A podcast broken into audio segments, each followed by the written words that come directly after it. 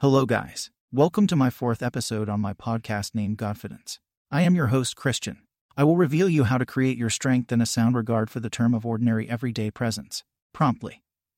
We will go right into the podcast. So happy to have you here. Today, we are going to be talking about considering the consequences of your limiting beliefs. Now that you have begun to throw some doubt on your limiting beliefs, it's time for you to consider the possible consequences of holding on to your limiting beliefs.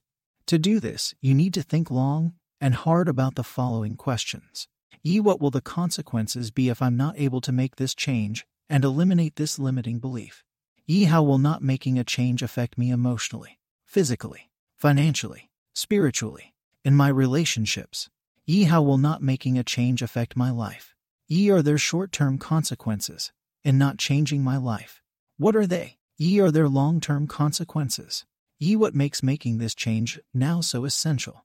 The more pain that is associated with holding on to your limiting beliefs, the higher motivation you'll have to make positive changes in your life. That's why it is essential to move through each of these questions, one at a time to fully experience the pain. You want to feel the anger, think about the regrets, experience the guilt, and allow yourself to cry. Choose a new empowering belief in order to move forward after you've considered the consequences of holding on to your limiting beliefs, you need to choose a new empowering belief.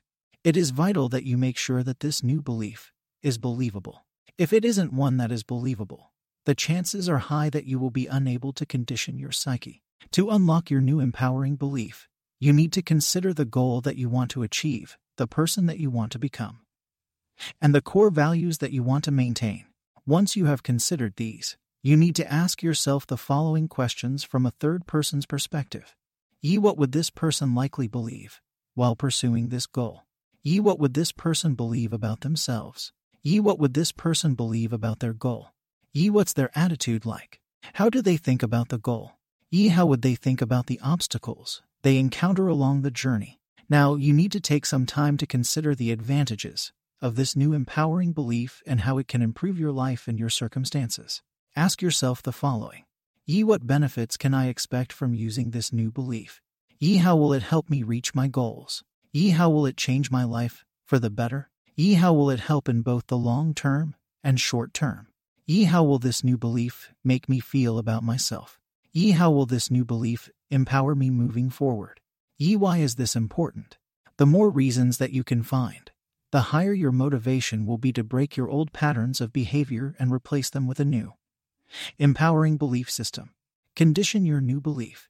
Now that you've committed yourself to changing your limiting beliefs to new empowering ones, the next step is to begin to condition your new beliefs into your psyche progressively. One way to do this is through the process of visualization. Spend time every day visualizing yourself in your imagination using your new way of thinking in your day to day activities. Take particular note of the actions you take, the decisions you are making, how you talk to others, and how you talk to yourself. Think about your newly formed attitude and how your new beliefs are going to help you manifest the life you want. You are, in essence, imagining a new you in your mind's eye. Another process that you can use is the process of anchoring this new belief to condition it into your nervous system.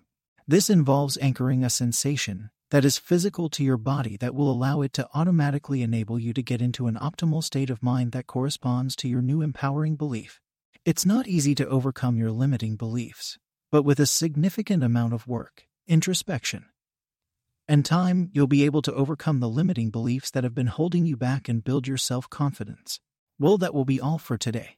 Thanks for listening to today's episode.